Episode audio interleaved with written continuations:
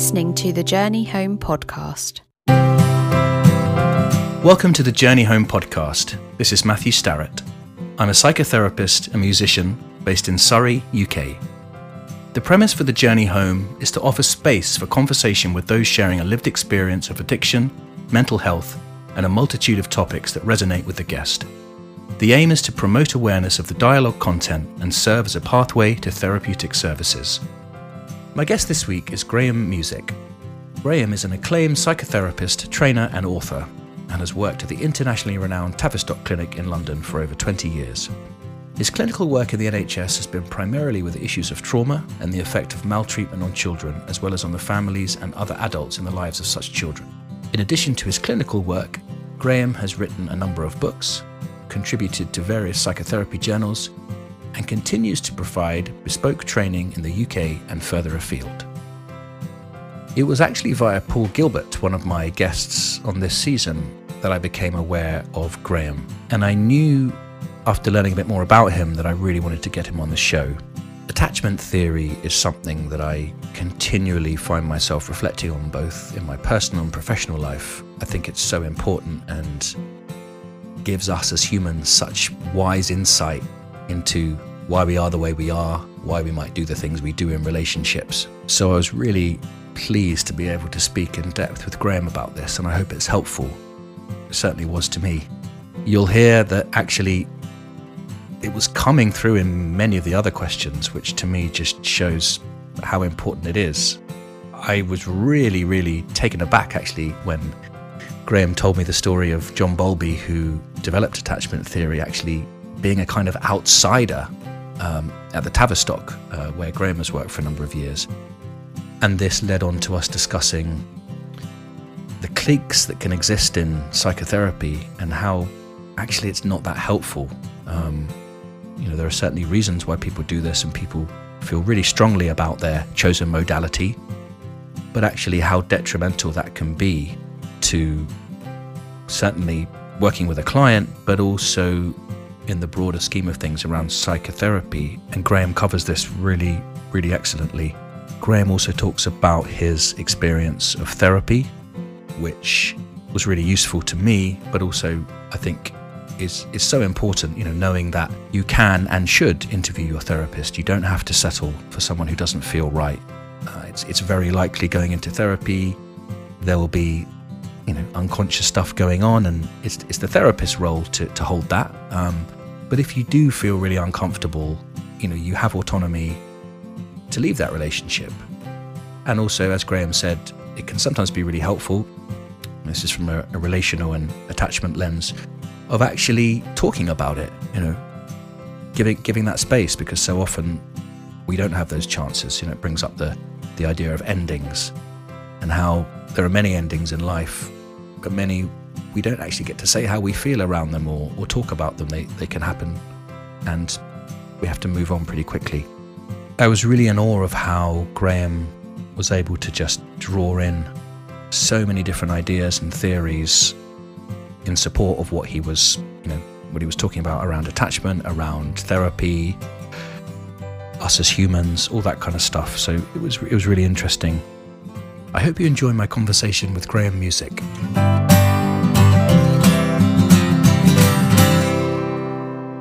I'm joined by Graham Music. Graham, thanks for coming on the podcast. Great pleasure to be here. Graham, tell me about your journey into psychotherapy. What influenced you entering this line of work? It's such a great question because, of course, where does one start? does one start with an intergener- intergenerational history? Mm-hmm. Does one start with a kind of history of um, trauma and oppression going back many, many generations? Or does one start in the womb or postnatally with parents who really didn't know how to be the parents that we might want? And so we had to start looking after.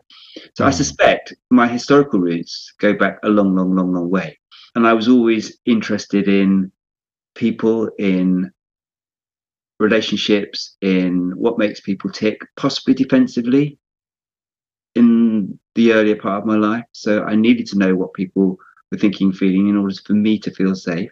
And so that became something I carried with me quite deeply. But I didn't train to be a psychotherapist till my late 20s. So I did try a whole range of other things, and I think I probably didn't train because I didn't have the confidence that anybody would would accept me, and I and I think I probably felt deep down that I probably wasn't well enough or healthy enough, or that people would see through me and had, would have a kind of imposter syndrome, and all those sorts of things that young people can carry with them. And it was only when I went back into therapy in my late twenties, after a bit of a kind of personal crisis, that I realized I'm not going to get out of this. I'm not leaving this behind. This is mm-hmm. I can do this as well. yeah, and I mean, there, there's so much in there, and I really relate to a lot of what you were just sharing. And I guess you know, do you subscribe then to that notion of Carl Jung's wounded healer, or just that lived experience as being really important to actually being able to to be a psychotherapist, to be in this line of work? Yes, yes, and no. I think so. I think if we haven't been wounded sufficiently, if you like, using the, the Jungian idea, or if, if there isn't enough understanding of or experience of life, some of life's difficulties, then it's quite hard to reach out to other people in those places, of course. I think there's a danger that we all have good and bad motives for doing this kind of work, I think. Mm. And it's possible to come into it because you're a natural rescuer and because we want to make everybody else happy and that's how we felt safer as kids or for example and that only goes so far i think so there are problems with that because sometimes we have to be challenging we have to be quite courageous we have to be um, we have to put people's backs up and that comes a bit more difficult with a bit more difficulty for a lot of us to learn the importance of that and actually the effectiveness of that so it's not just our wounded selves that we take in. And often, I think, in our work, what we're doing is we're trying to balance and work with and be aware of our own kind of, I suppose, emotional blind spots, not just in terms of she might be depressed and my mum was depressed, so I find that difficult, but more that actually I might be better at empathy, but what I might really need to do is challenge the person in front of me. And yeah. because I mean, I think one of the things you want to think about today possibly is attachment. And of course, attachment can be thought about in terms of patterns. Mm. And it's all very well and good understanding a pattern and a dynamic that we reenact time and time again, but we don't change unless those things are challenged in a compassionate way, but yeah. in a strong enough way. It's it's really interesting how you you've you've segued me into things I was wondering. There's a couple of questions often. Okay, how am I okay. going to ask this? How will this go? But you've yeah. basically just summed up two major things that I did. You know, we spoke before this about you know wanting to explore attachment, but also what you were saying there around the parts we bring, what might be natural for us, but what might be best for the client. Let's see where this goes. So let's hold attachment for a second if we can. Okay and I guess it's all going to sort of link. But something you said there was really wonderful and something I wanted to explore with you, which is there are so many. I mean, people listening to this may or may not be aware there are a multitude of different therapeutic approaches. People may have had therapy and realized the type of therapy they were having. They may have just saw it as talking therapy. Who knows?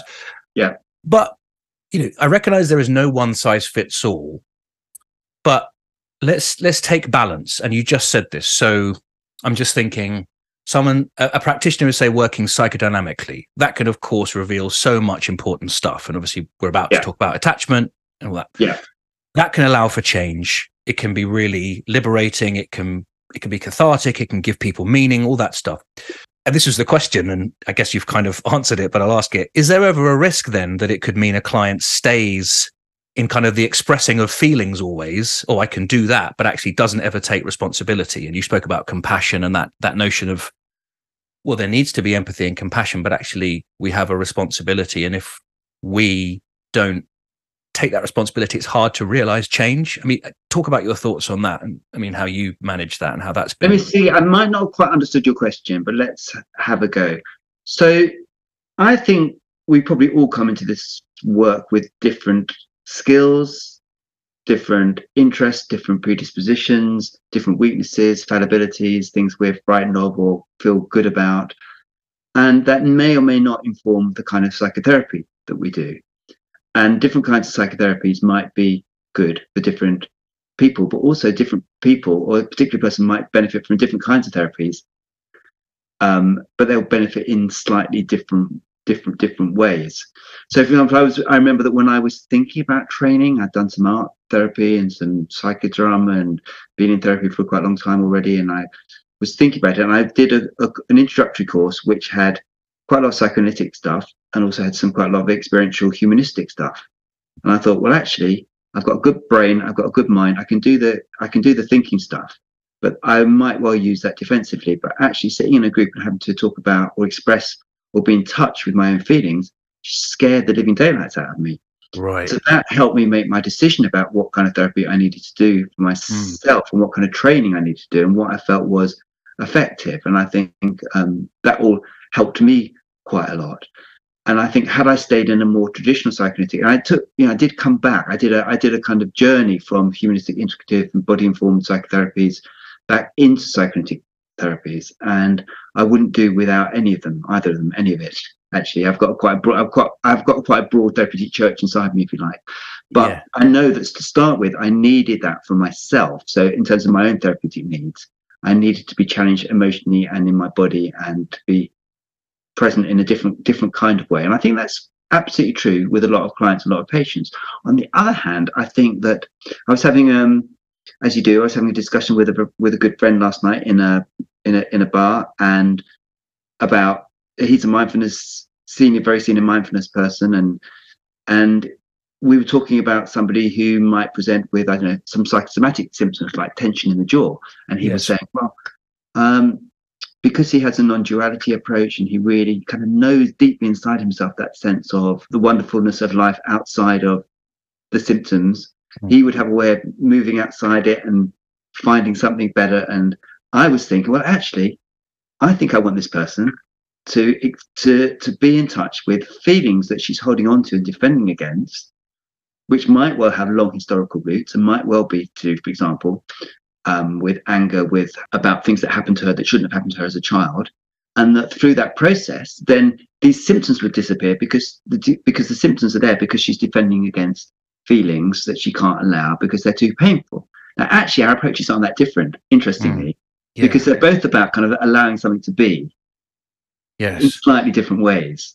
I, I really hear that. And, you know, I recognized, you know, in that question, the, the nature of it, I recognize can feel quite confusing. So, you know, I work integratively, have always valued that from a, a personal standpoint, because I guess for me, it was one of those first times where I learned there is no right or wrong. You know, you spoke about historical trauma and and I guess, you know, I heard, you know, I was kind of thinking of like dogmatism and all that kind of stuff.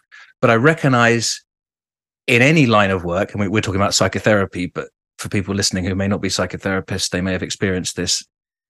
It can be really helpful to to own and champion a belief, but when there's that risk of dogma, depending on someone's history, it could be really wounding. And and how do we sort of navigate that? You know, be able to you know, you spoke about psychoanalytics. Obviously, I'm aware of the ego, but literally, sort of, who's it for, kind of thing. You know, i have remembered thinking that sometimes, like, who who is this for? And you touched on that a bit, like, okay, I might want to do this, but this person might need to do this, and vice versa. We, you know, exactly. So if you, you know, like the old adage, if you've got a hammer, you see all you see is a, a nail in front of you, and and I think we have to be quite humble in our work and realize that a we don't know what everybody needs. We can't. It, there's not one way of working with everybody and we need help from all of our all of our colleagues.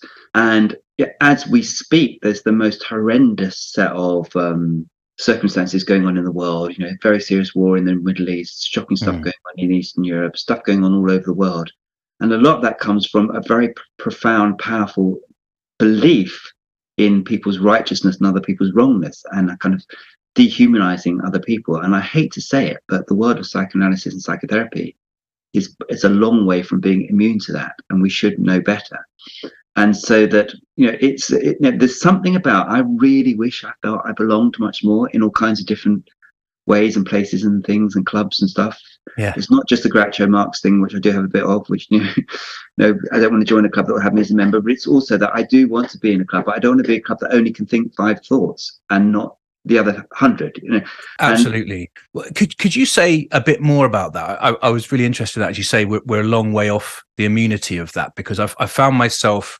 You know, I guess part of doing this podcast was, you know, you talk about imposter syndrome, and I was thinking, give it a go and see if anyone will listen and see what happens. But actually, I've spoken to so many different people, and it's been incredibly.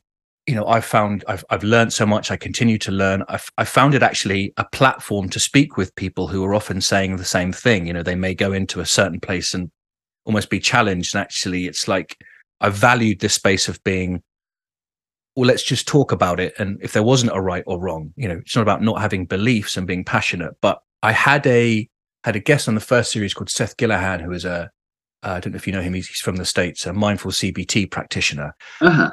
And I just I loved the way he summed it up. He said during his training, he remembers the psychodynamics kind of looking at the CBTers and thinking, oh, you know, that's great. Isn't that sweet with their with their data? That's great, but they're not as smart as us. And then the CBT is kind of thinking, well, they've got no evidence. You know, what are they basing it on? It's not real.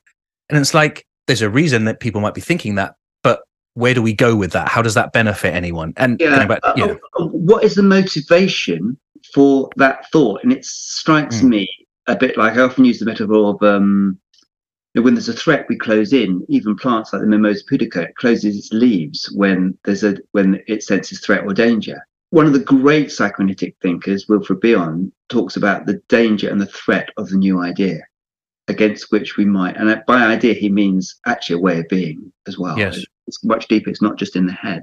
So I hail from the Tavistock, where I did, you know, I worked there for the best part of 30 years on and off. And I also um, trained there and taught there and until recently worked there in parts of it. And it's got a checkered history. So what, what you would want is that if somebody comes in with a new idea, if I'm trained psychoanalytically and I hear about this thing called CBT or compassion focused therapy or um, a form of embodied somatic experiencing, whatever it is, I, I'm, I hope I would be able to say, wow, that looks really interesting. I don't throw everything out that I've learned, but can I open my mind and heart to this new idea? It's a bit scary because it's new and it might challenge what I think and what I feel, but can I dare to be open? Mm. And in some ways, that's very similar to what one does in good mindfulness. Is you you you don't close in, you open up to the next experience, yeah. the next moment, the next thought, the next feeling, yeah. and you try to ride ride the waves as opposed to fighting against them, which doesn't work, of course, as many spiritual teachers have taught us. So, mm. in the Tavistock, for example, when John Bowlby invented attachment theory, so we're leaving attachment theory dangling because you know, assuming yeah, we yeah. come back to it. But when yes. attachment theory when he started it, he was a very, very unpopular figure, and he was until he died, actually, within the Tavistock, because wow. this was far too dangerous a new idea because it wasn't about the unconscious internal world. It wasn't about um, innate, I don't know, drives towards for sex or aggression or destructiveness or those sorts of things. And so he often sat on his own in a room and had a few acolytes around him, but and he was one of the most influential figures in his whole generation in the outside world, but in the Tavistock, he wasn't especially. And I think that's incredibly sad. And if you don't fit in there, there is an in-group and out-group thing that many people have talked about, and I wrote about this in a book called The Good Life uh, quite a lot as well. That, um, but of course, some of the best and worst in human nature is about belonging. I mean, mm. you feel so good when you're part of a group and you're accepted and you're cared for and you're appreciated, and it it it it fires up all those wonderful hormones. Especially, you know, people talk a lot about oxytocin, but of course, the dark side of oxytocin is it makes you suspicious of people in the out group as well as kind to people in your in group. It makes you generous and thoughtful and reflective and understand and empathize with people who you like, who like you. But it makes you really want to push away people who you don't like. And it's a very, very tribal world.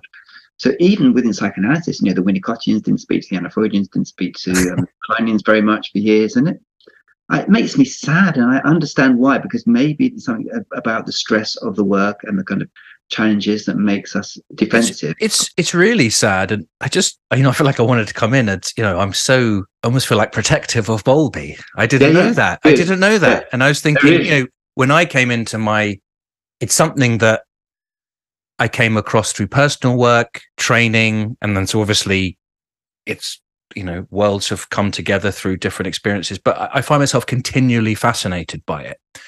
But if i'm honest going back i i think there was a kind of assumption well he must have been pretty big time if he if he came up with this people must have loved him you know and, and to he hear was that, pretty big he was pretty big time in the sense that you know he wrote he advised the world health, world health authority you know organization he was massively important internationally but in his own backyard he wasn't. And, I went to a conference two weeks ago actually about, about a guy called David Malan, who you may may not have heard of. He he yeah. devised a, a form of short-term intensive um, psychotherapy, which has then been taken forward by a bunch of people in the states, and I think it's actually a very very helpful way of thinking. Yes, he died a couple of years ago at 98. He again was one of those people that very few people spoke to within the Tavistock. He wasn't ever really recognised there, and it's not about the Tavistock. It's this is what happens often within institutions. So how can we be humble and interested and curious enough to be open to the next idea that comes, even if it challenges our rather cherished tenets? Definitely, and and of course, you know, as you're saying there, that that covers so many areas. This, you know, the tribal nature, the primal, even it could be a you know somebody joining a new organization and recognizing there are some things that maybe dare i say are a bit behind or you know i'm even thinking you know there are loads of areas eh, but they're going to be challenged and they might not be liked and it's, it's that almost playground kind yeah. of thing of you know you yeah. go over there you're not allowed over here well so let, let's get into attachment then we, we've kind of spoken around it and you know this is I'm, I'm super keen to get your thoughts on this for those who may be unfamiliar could you talk a bit about attachment, what it is, and how it affects how we are in relationships? Okay, so the first thing to say, I think, is that there's a kind of everyday, ordinary, colloquial use of the word attachment, which we all do, all use to an extent. And he's not got a very good attachment to his wife or something along those lines. And sure. that isn't anything to do with attachment theory. That's just a kind of ordinary, everyday, colloquial use that attachment theorists wouldn't approve of. So if we start from the beginning, if you like, maybe I'll go a bit historical if that's all right. Please, yeah. devised this set of theories and thinking when he realized that a lot of the people that he was working with or he was researching in those days he would he was working with he researched a group of people who would in those days were called juvenile delinquents now they'd wow. been in the criminal justice system you know but um, he found that they all had quite serious challenging early experiences in fact i think it was him who invented the term adverse childhood experiences, even, even though it didn't really quite take off till the last few years. But also that the role of separation and emotional closeness with a parental figure was really, really crucial in these kids' lives and precipitated all kinds of, I suppose, ways of behaving and acting and not trusting in themselves or other people, which gave rise to the behaviors that got them into the criminal justice system, if you like.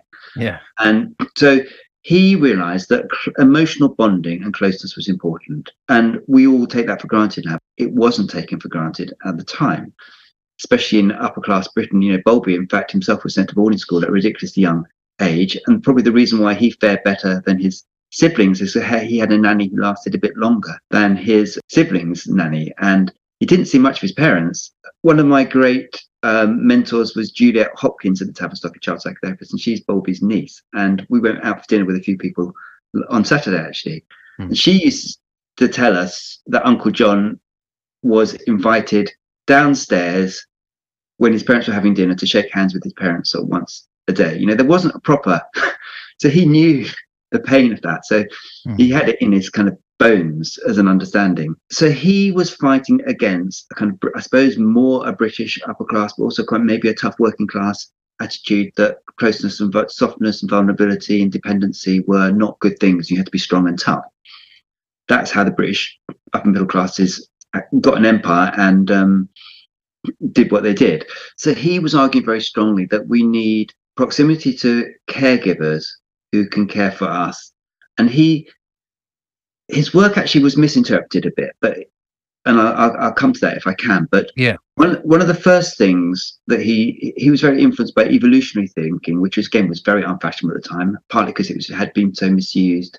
It, both in America and Nazi Germany, of course, and so. But he was very influenced by the good aspects of evolutionary thinking and also the study of animals, which again was very threatening because some people do not like the idea that we're actually quite similar in yeah kinds of bodily and brain functions to just about every other mammal, let alone reptili- reptiles and even bacteria and fungi. So, but certainly at cellular level to to other mammals. And so he studied, and he was he worked alongside people who studied primates like um, um what's his name um got his name now um Oh, uh, yes.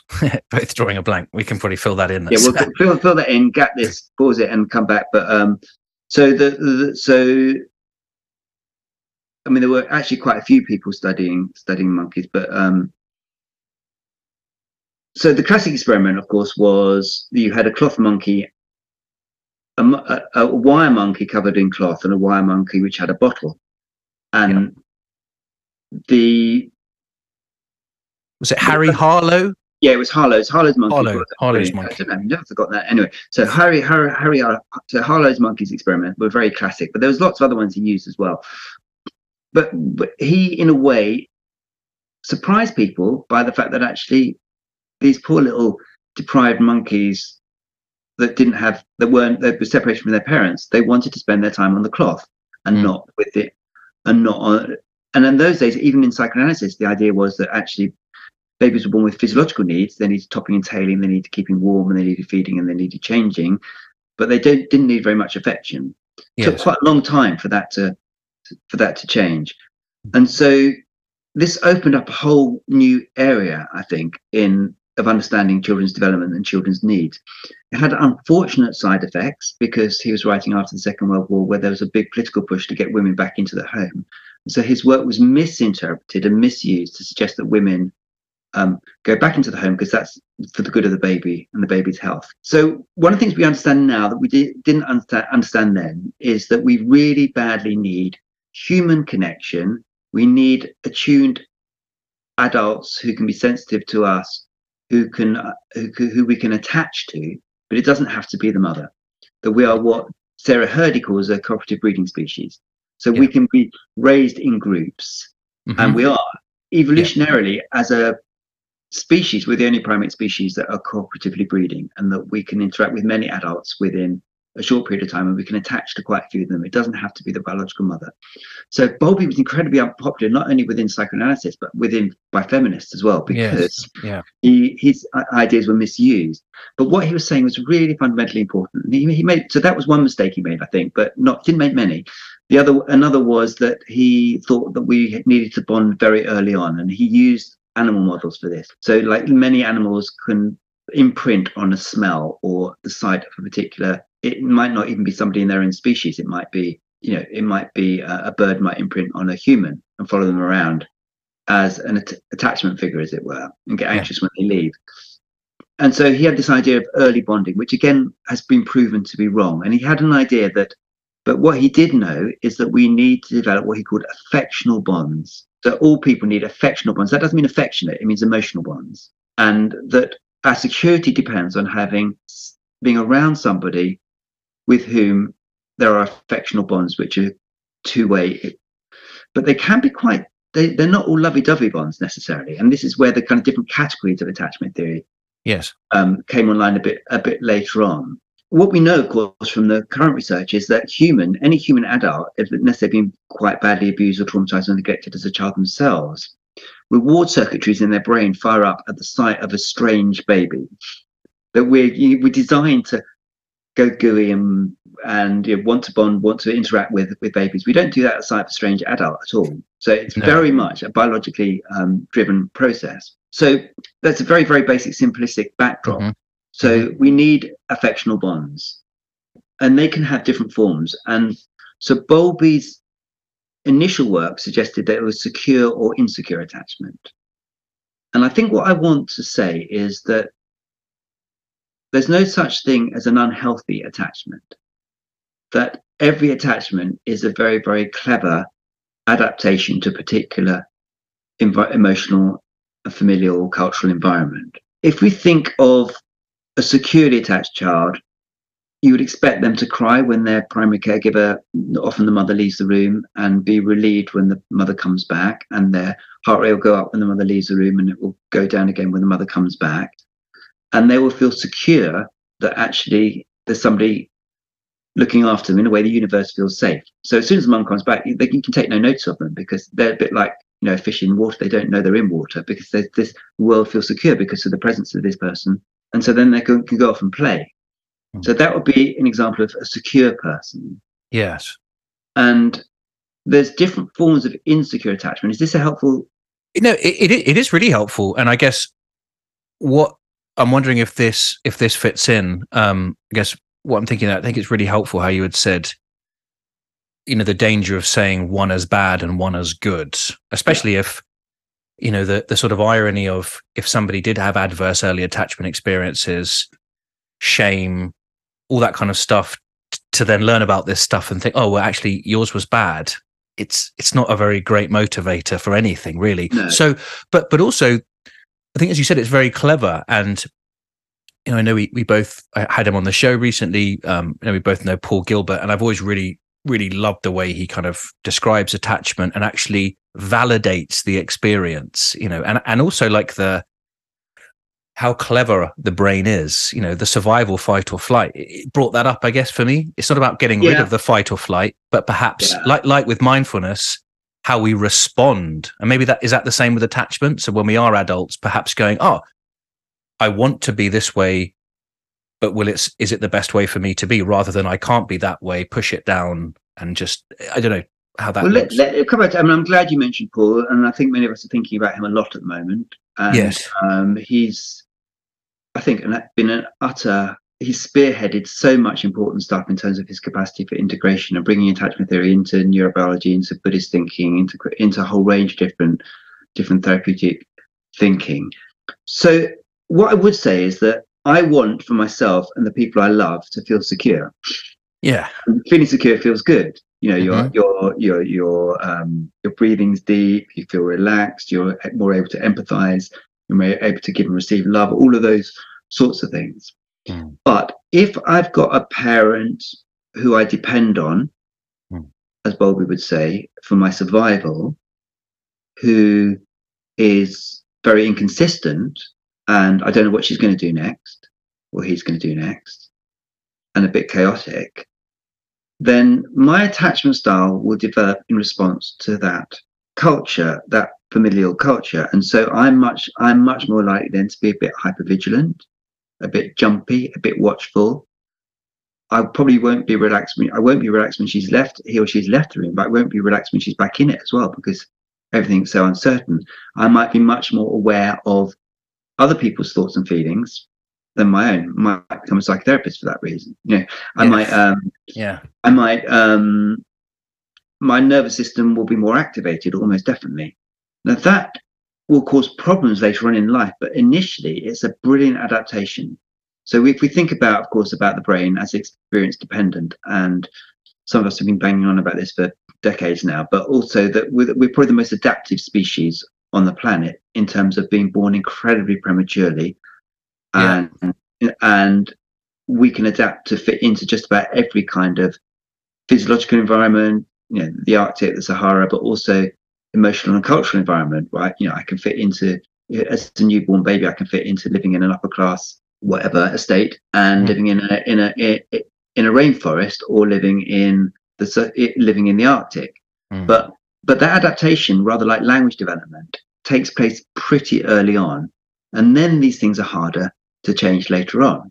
Yeah. And so it's what we think about as a so that's partly why I think psychotherapy, which is involved with cognition too much, misses the fact actually these are ways of being in the world. These are ways, attachment styles, or if we're going to use that term, are ways yeah. of being in our bodies in the world with other people they're quite deeply embodied and embedded and enactive as you know you know this sort of four five e idea about the brain it's yeah so it's not in the head it is in the head as well but it's not just in the head so no. i walk into a room with you at a party and i'm a bit anxious or avoidant i might not look at you and i might turn my my i might turn away from you and that will be my avoidance style in my being in my body and so therapeutic work might want to gently challenge those um, old patterns if they're getting you into trouble. But they've yes. developed for really good reasons.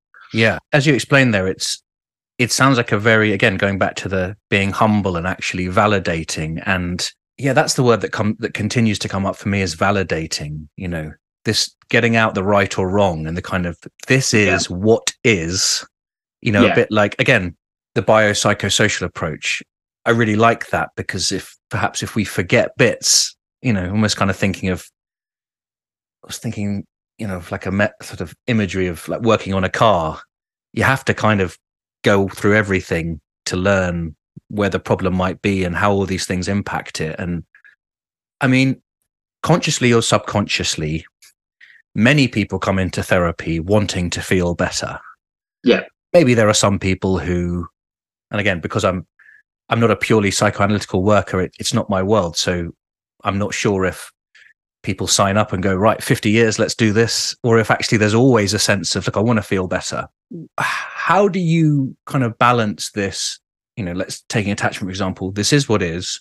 It's not about shaming that part or really you know resisting it which we know could lead to persistence but also it's causing you it may be causing you problems you want to feel better you know how do you sort of communicate that i guess in a in a balanced way which is because i'm thinking is there a risk then it could be okay insecure well you've got to be secure and if you you fall off the, the pedestal of secure you failed somehow which of course is not helpful yeah. like so that's bringing so it, most people come into therapy with a lot of shame or a mm. lot of anxiety or wishing our symptoms would go away and hating our symptoms because they're getting us into trouble and making me i don't know be reactive in relationships or too shy in relationships or eat too much or not mm. eat enough or whatever it is that we're struggling we're, we're struggling with and i suppose for me it's not about symptoms and so it's not about judgment but it's about trying to make sense of the person in front of us in that ordinary way that we've described before, and also trying to help them see what they might have gained from those symptoms, but then what the losses of keeping hold of them might be. So if my if I have an avoidant attachment, which is one of the, the third of the original categories, yeah. it would have been the case that I would have had parents who couldn't bear my emotions, certainly any negative ones like anxiety, fear, distress. They wouldn't like it if I cried, and they will ex- they will show me that they didn't approve of that somehow, just by maybe looking away or shouting at me or whatever it is. So then I will learn to ignore my distress. I've still got distress somewhere in my body, but I learn to ignore it and to pretend it isn't there.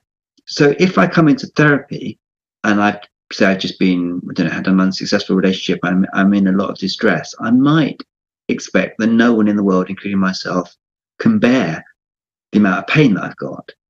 And so I might do almost anything to push it away. And I might come to you and say, come on, Mr. Therapist, take my pain away.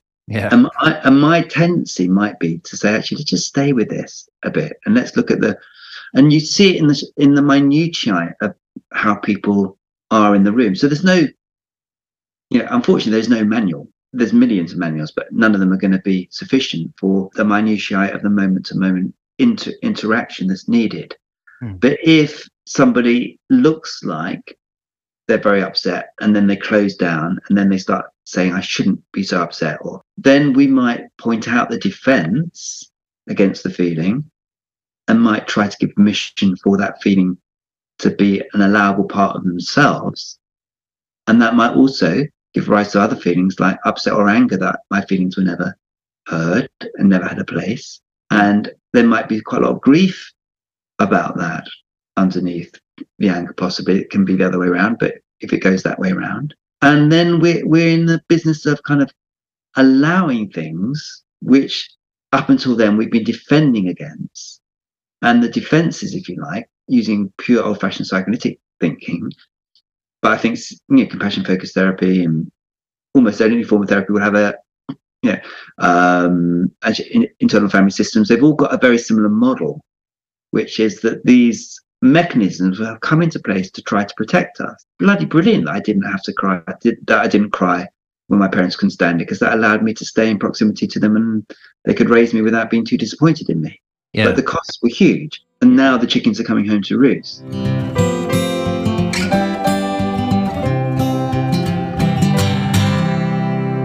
something I wanted to explore with you also, you know, as a as a therapist, this can be really hard work. And I wonder, you know, how how do you look after yourself? How do you take care? You know, because I'm aware it, it may be that we we go for a part two on on some other stuff. We'll see, but um, perhaps there's not space to explore that today. But you know, things like trauma. You know, you I, I'm aware you work with uh, children and adolescents, and and actually, you know, doing this amazing work, but actually how how heavy it can be, how how hard it can be. You know, how how do you look after yourself? Okay, good, fair question. I suppose, I mean, I, I'm a bit kind of long in the tooth now, which means that my work is quite varied. I do a bit of writing, I do quite a lot of supervising, I work with children okay. and adolescents, and I work with adults. And I have a range, yeah. have a yeah. really interesting, you know, do quite a lot of teaching. So I have a range of different things which keep me interested and curious forever. And so that, of course, if I didn't get distressed and overwhelmed by the plight of some of the people that I work with, I wouldn't be able to help them. Um, I hope I've got good enough colleagues and supervisors and experience to be able to process that. But also, it also requires something else in our own life. So I said to you at the beginning, I just cycle back from a yoga class first thing mm. in the morning. So mm. I would be doing things like that, or going to the gym, or yeah.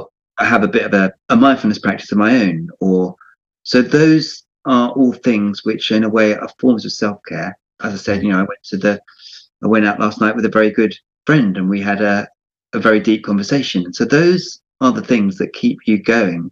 So the investment isn't just in the therapeutic work, but I also think a kind of compassionate stance to oneself and others makes a big, big difference. Because yeah. I don't feel that I have to cure everybody of everything. I don't feel it's all down to me. I want people to feel better. I'll do yes. my best. And this would be Paul Gilbert's perspective, I think, as yeah, well. Yeah. Yeah. I want, I really want people to feel better, but it's not all down to me. And I have to really make it. No. And I wonder if that, you know, this this could be useful because for me that links into, I guess, the difference between some of these terms you know now compassion self-compassion if you if you google that loads will come up which is fantastic i think that's a great thing but there are lots of different meanings you know some and actually again going back to attachment going back to inherited trauma all that stuff you know you you, touched upon you know i can't even it really made it real for me imagining what that must have been like for these early theorists saying some of this stuff in a time when actually well, you can't say that. That that can't be said. It's so ingrained, and and how you know, as tribal species, even if perhaps it's the left brain that can go, oh, it's fine.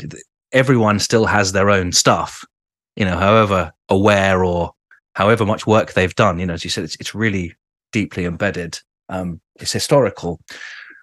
So, how can someone, you know, I guess, you know, one of my questions, and it I suppose it makes sense to ask it now and it links in with this. How could we move, you know, as a species to a more compassionate world? One where compassion doesn't mean negating self, because obviously there's a risk, you know, codependency, all that kind of stuff. It, it may appear, I like to help people. But how is that helping costing you? But on the flip side, perhaps somebody who may have come into recovery for codependency. You know, it's not about never holding a door open again because we are in, it's okay to be dependent, but coming back to compassion, how can we do that? That's such a vast, huge question. And I think it's always in the moment by moment. Incidentally, as we've talked about Paul a few times, I did a I did a podcast with him and he did an amazing series on creating a compassionate world. And it has to, in a way, start with how we are with ourselves. And I think one of the dangers of being a therapist is you can put too much pressure on yourself. And there can be a sense of imposter syndrome as well so knowing something about our own limitations is pretty important. I wouldn't we either. I really would prefer almost to dodge your question about how can we create a more compassionate world because it's too okay. big a question. That's probably okay. why I referred to you elsewhere. I, mean, I have written about it actually in The Good Life and other places, and I, okay. I hope my clinical accounts do that as well. But I, what I do think is that compassion is a motivation and but it's also links with a, a, range of states including empathy including an understanding of suffering including the need for courage including the need to fight for what you want for what you believe in but not so much that actually you dehumanize the other which is what we're seeing a lot in the world at the moment you know. And i, was by the way in my own experience as a psychoanalytic child psychotherapist who had an integrative humanistic first training and then got really interested in neurobiology and attachment and developmental psychology was that actually it's quite difficult for people to accept you because you're not completely in their club because you're in another club as well and that yeah. is a really quite a difficult yeah. place to be how can we straddle these different places different things and we should have a degree of i suppose being humble but also nervous so I, I mentioned wilfred bion he said i think one of his famous quotes was if there aren't two terrified people in the room, I might not use the word terrified, but if there aren't two terrified people in the room, there's no point turning up to find out what you already know. And yeah. so every moment, you know, I had no idea what you were going to say and what you could look like and what you're going to ask and what I was going to say, and I still don't know what I'm going to say. But it's but it's an encounter. Yeah. Out of that, hopefully, we can find a way forward if there's a if there's a genuine willingness to meet yeah. and to um, be curious and to be surprised. So yeah. for me, play is really important. Now, one of the things about attachment is is that it's often confused. Like attachment is not about love. Attachment is not about care. Attachment is about the ways in which we develop um, relational, intimate, or not so intimate bonding and ways of coping in relationships. And the childhood categories, we see examples of these in every adult, and there's lots of rubbish written on the internet. So, in, if I was going to disagree with one thing you said this morning, is that it's great that you can Google it. Because actually, if you, for example, you Googled attachment therapy, you'll get millions, literally millions of answers. Yeah. Most of them have got nothing at all to do with attachment. No. And, and perhaps perhaps I didn't sort of clarify that. I think, you know, part of that was you can do that, but it might yeah. not serve you in the best, I think. But but no, yeah. a, an absolute fair point. You know, I think but again, going back to that kind of thing of attachment isn't love, it brings up the compassion thing of compassion isn't technically compassion isn't being under a duvet and snuggly and warm and love. It, it, it's great that that's a part of it, you know, and it, it, might come into it. And I don't know if that's the same with attachment for you, you know, sense of it's love. will... For me, it completely is. It's so, yeah. for example, so um, if you are struggling not to feel, I don't know, anger at your father for abusing you, and so you reach for the next bar of chocolate or bottle of wine or um, drug or bad, bad relationship where you reenact a pattern, if I'm just really nice to you, you're not going to change that pattern. Then also needs to be a challenge. There needs yeah. to be something quite fierce as well as kind and compassionate. So the compassion, fierceness without the compassion isn't helpful, but compassion without the fierceness nearly always doesn't work because I would want to say things like, so I think you might be neglecting your real feelings here and harming yourself. And do you want to continue to do that? Yeah.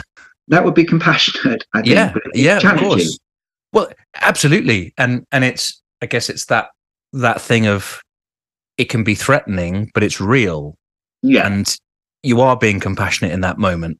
So you spoke about the, the, variety of things you do, which is super interesting. And, you know, one of them being a trainer. I can hear that you've done a ton of training and we've spoken about all these different approaches and being in one club and not accepted by another. Is there anything that you feel, you know, in the training world needs to be needs to be done or needs to be checked out around this you know so there isn't perhaps a risk of somebody going into a really intensive training that they've paid a lot of money for coming out hopefully getting some work but it could be that they get a job and that organization is saying something different and they think well hang on can i do this i'm not sure if i'm allowed to do this that they said i wasn't allowed to do this I, I don't know if you could speak a bit about that like your thoughts as a trainer you know a way of actually kind of of course, there has to be, you know, a bit like papers have to be marked. It can't just be, you know, like at school, fantastic, well done for writing an essay. I'm not giving you a grade.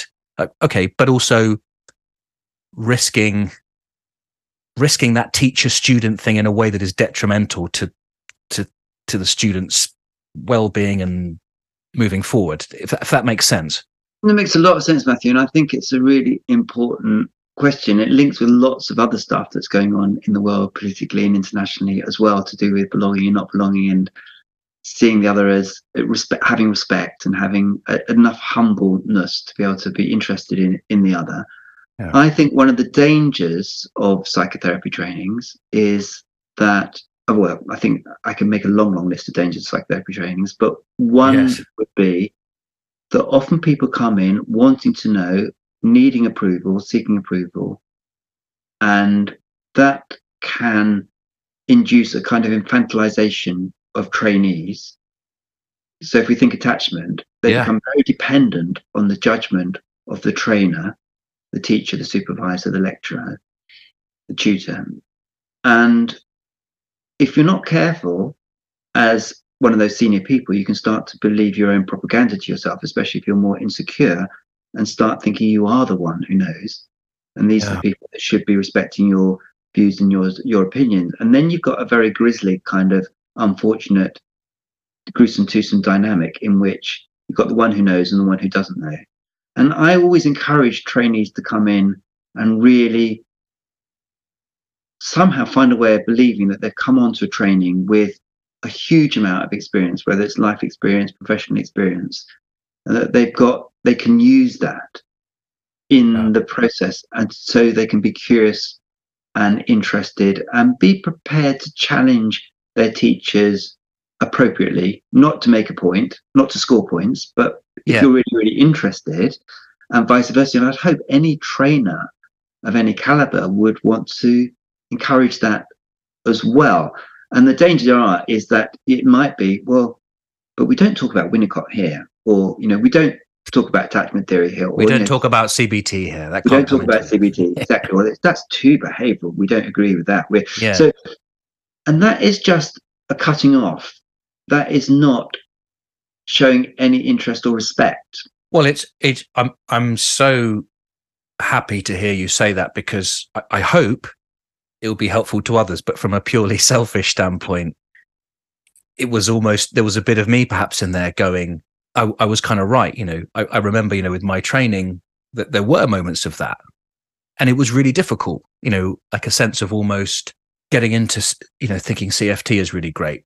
And it's almost having to like go outside to learn it. You know, I'm imagining like the child doing their homework and then having to like, oh, go outside the house to learn about that. You know, a bit like I, I it, it reminds me of so before working as a therapist, I was a musician. And even thinking about school, you know, being into the Beatles and Frank Zappa and all these different stuff, but this is what you did. So, okay, I had to go out and form a band and it was amazing.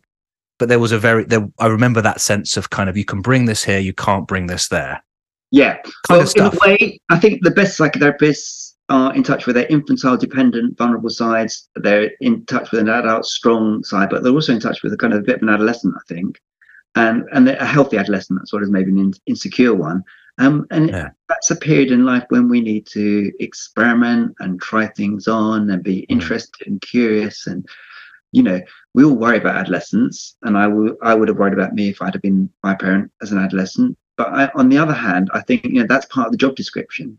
Yeah. Is to be interested and curious and be a bit rebellious where necessary, and mm. to be a mm. bit challenging because that's how every species, every mammalian species does that. They might not do attachment the way we do, but you know, even rats start fighting with their elders when they hit that age, and that's how you become be prepared to leave the nest and become your own human being. And yeah. otherwise, you know, I've seen trainees in psychotherapy training start dressing and walking like their teachers. I mean, this is what in psychoanalysis we think about as adhesive identification. It's kind of very superficial form of identification. Whereas what you want is people to be utterly themselves. Totally. But, yeah. But, but but really interested and taking in all they can. You know, I want to be a sponge to the day I die in some ways. Yes. Well and and that that kind of thing of, you know, I I really love relational psychotherapy and I guess it's there's a there's a superficial version of relational work, but there's also an authentic version of relational work. Um, so moving slightly away, something just to ask you know, this podcast is called The Journey Home. I wanted to ask yeah. you, um, what makes your home a home, Graham? well, um, this is going to be a podcast with, with audio, but if anybody's watching it, you'll see that I'm in a room surrounded by plants. In my twenties, I was I was a, I bought and sold bric-a-brac. I've got quite a lot of the relics there, wow. things that make me feel safe. I'm surrounded by his by by books that I've been that I spent far far far too much money on in my life, and I try not to do it quite so much anymore. but because you know, when I started in this work, I um I couldn't stop reading. I was forever interested, and so for me, so you know, this is just my psychotherapy home, if you like, which is literally in my in in, in my home. Mm. It links very much with Bowlby, of course. It links very much with the idea that Bowlby described this idea of a safe haven which is very which has been taken forward in many trauma therapies these days, which is about finding a safe space mm-hmm. inside yourself or internal compassionate figure or in a good internal object or whatever the true mm. self in IFS, whatever language we use, there's something mm. about feeling at home in your own skin and being. Mm. And yeah, as somebody who goes back four generations, but I've got refugee background as well. And so it's quite hard for me to feel that I feel at home in a culture, in a society. And that in a way has to come from feeling at home in oneself and feeling a sense of um, belonging, but not clinging to that belonging. So I'm finding it particularly painful at the moment, for example, in the world, because I have some Jewish heritage. Yeah. Most people I know with that heritage are utterly adamant that evil has been perpetrated on them, and and that then I've got many friends who are very sympathetic to the Palestinian cause and have supported Hamas, for example, and absolutely won't see the other another side of it. And I know that I walk down the street and feel fearful of anti-Semitism, even though I don't believe in the religion or yeah. yeah. So all of those things are really complicated. So where do you find a place in the world with all this stuff going on? So for me, I think home is it is symbolic. You know, my roof started leaking the other day, and it felt like something very porous had mm. got into my psyche. You know, in a way, my yeah, psyche. Yeah, yeah. So there's something. It has to be. It's symbolic but real. And so I think we need mm. a variety of secure bases. So for me, it might be my really good mates, my psychotherapy mates, my relationship and relationships, and my friends, really good friendships. But also might be it might be more superficial things like the football team, which I wish I didn't support, or um, whatever it is, or you know, the people, the person I know that I can go and speak about consciousness with, who's read the latest research, or my mate who I can think about neuropsychoanalysis with, or my um, the people I can just go to the pub with and have a bit of a laugh with. But those, but it's yeah, yeah. the pub and my friends, and so I would say that in a way, it's a bit like it's not. I'm not sure what the metaphor is. It's not Venn diagrams, but there's a way in which we need to feel at home in our own skin. And in order to do that, we need to find homes for ourselves in the world. Yeah. Some of us, and I include myself in that, quite thin skin. So actually, I find it quite hard to yeah. genuinely feel at home in the world. And so yeah. we have to create these havens, if you like. I, yeah. I, I mean, I want to say such a great answer because it was exactly what I was sort of hoping for with that question. You know, I'm aware some people could say, it's the curtains in my house next. But actually that, that that's i really relate to that you know and and also to the to the notion of finding it really difficult. You know for me i moved around a lot as a kid. The map my map of the world was never really formulated you know so so it's that creating you know finding home in these other places. As you say it could be a plant it could be you know i'm thinking a friend i could speak about philosophy with but also a friend i could speak about dogs my love of dogs with or go for a walk with dogs you know all those kind of things yeah, being exactly. being super helpful it's it's it, and again coming back to that thing there isn't one right answer it's kind of formulating that i guess it's an ever evolving thing in some ways like in 2 weeks there might be something else that fits into your model of home as there might be in mine that really helps or doesn't i help. really i really yeah. hope that's the case for both of yeah. us for anyone really and this way you know i'm quite near hampstead heath and i'm not that near but you know i can walk there in 15 minutes and um that's an extension of my home, if you like. Yeah. But, but it's a bit like the brain being embodied, embedded, extended, enactive, and there's another one. I always forget the fifth one. But you know, it's like home is as well. I think to an extent. But I think in order to, and we need a kind of porous, porousness as well, and but not too porous. And we need, so we can't have too thick or thin a skin if we're going to be at home in our own skin. If it's too thin, we're never, at home because we're always anxious and sense danger. If if that skin is too thick because of insecurity, then in a way we don't feel genuine at home because there's always there's another kind of threat, which is the other, the different. Oh, super interesting. Well, um, I'm aware we're, we're coming towards the end. Um, something I, I I realize I haven't asked you, and it may be that we have time, we don't. But um, could you could you talk a little bit about your experience of therapy you know how, how you found it you know sitting in the other chair we've spoken about you know most of the way i'm imagining you sitting in the therapist chair but actually what's it been like for you has it been positive negative a bit of both i mean how, how is it we definitely haven't got time for this but i can give you a few clues um, okay. i've had a lot of therapy yeah. over the years I've had a lot. I've had some very difficult experiences, and I've had some utterly amazing, mind-blowingly um, coming alive experiences. Mm. I, when I was very young, I had a therapist who fell asleep in the session, and then decided to make an interpretation about it, it, my shutdownness gave rise to his falling asleep. What is and it I, about you that makes me fall asleep? Kind of yeah, stuff. Oh. Yeah, and it made me feel absolutely, oh gosh, full of self-hate, and you know, so and didn't go back for six or seven years or something. I've had experiences where I was really met so deeply, and it's often the spontaneous moments where mm. somebody really gets you and says something often hilarious, which will really get get you. Yeah, yeah, yeah, yeah. I've had sort of diligent, careful, lovely, thoughtful, reflective therapists who really helped in some ways, in other ways didn't quite meet me. And I've had moments I've been on the couch three, four times a week, and I've been up in chair and I've done body work and actually had a lot of group work in my life as well.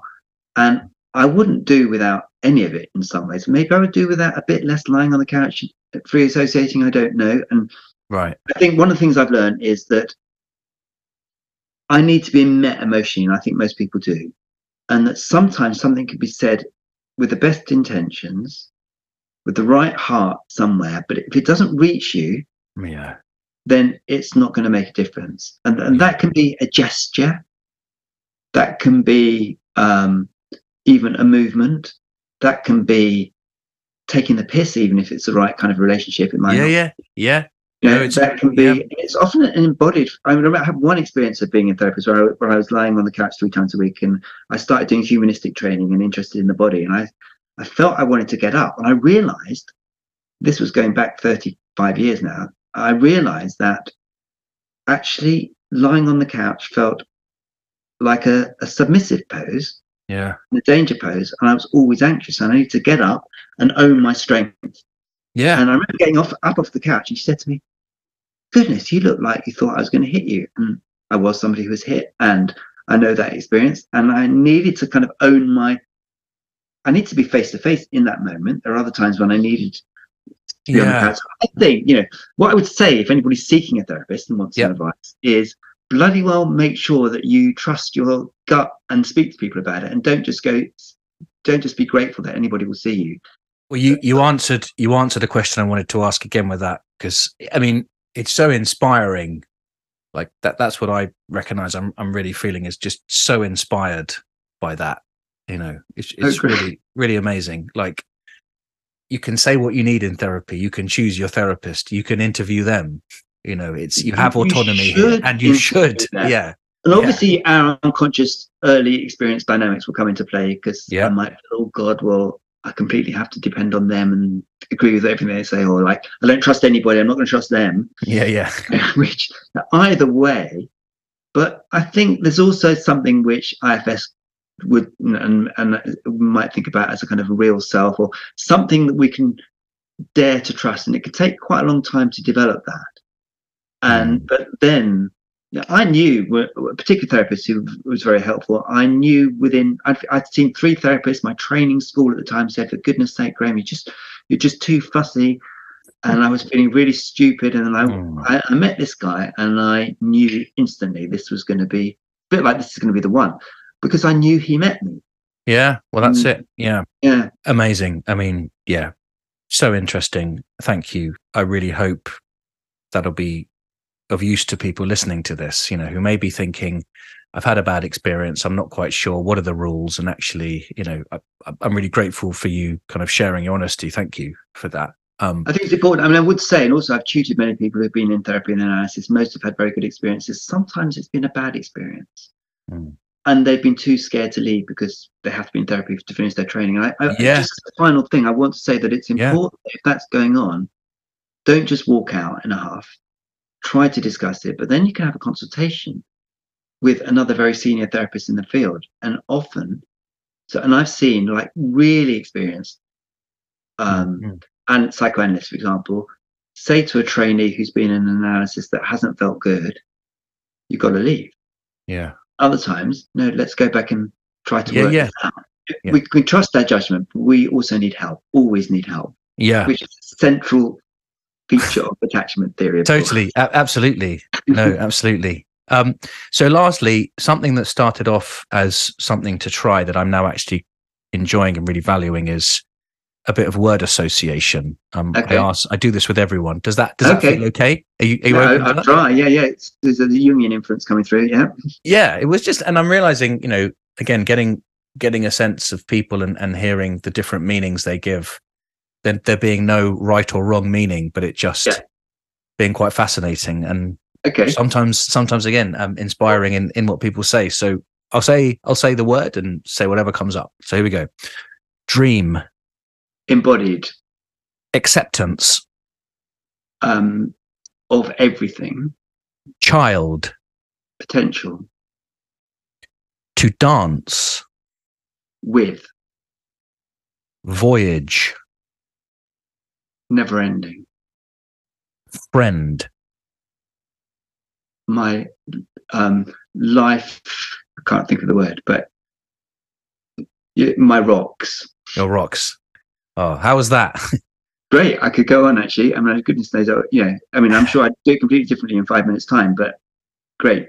Very cool. Well, Graham, thank you so much. There's so much more I'd, I'd love to speak with you about, but you've given so much today, and uh, I found it really inspiring. And thank you so much for coming on. I really value speaking with you.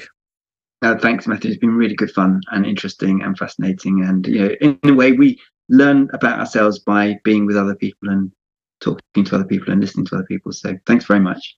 Thanks, Graham. I hope you enjoyed my conversation with Graham. I found that really inspiring, energizing, so interesting. I could have listened to him all day. If you'd like to learn more about Graham and his work, check out his website, nurturingnatures.co.uk. On there, you'll find more about Graham's story, the talks and training he's offered, upcoming events, and also his books. He has authored a number of books, including Nurturing Natures, Affect and Emotion, and more. You can buy these on Amazon or wherever you get your books.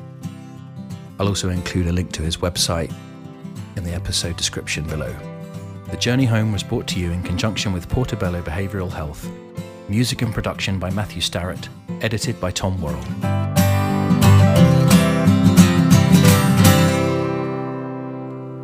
You've been listening to the Journey Home podcast.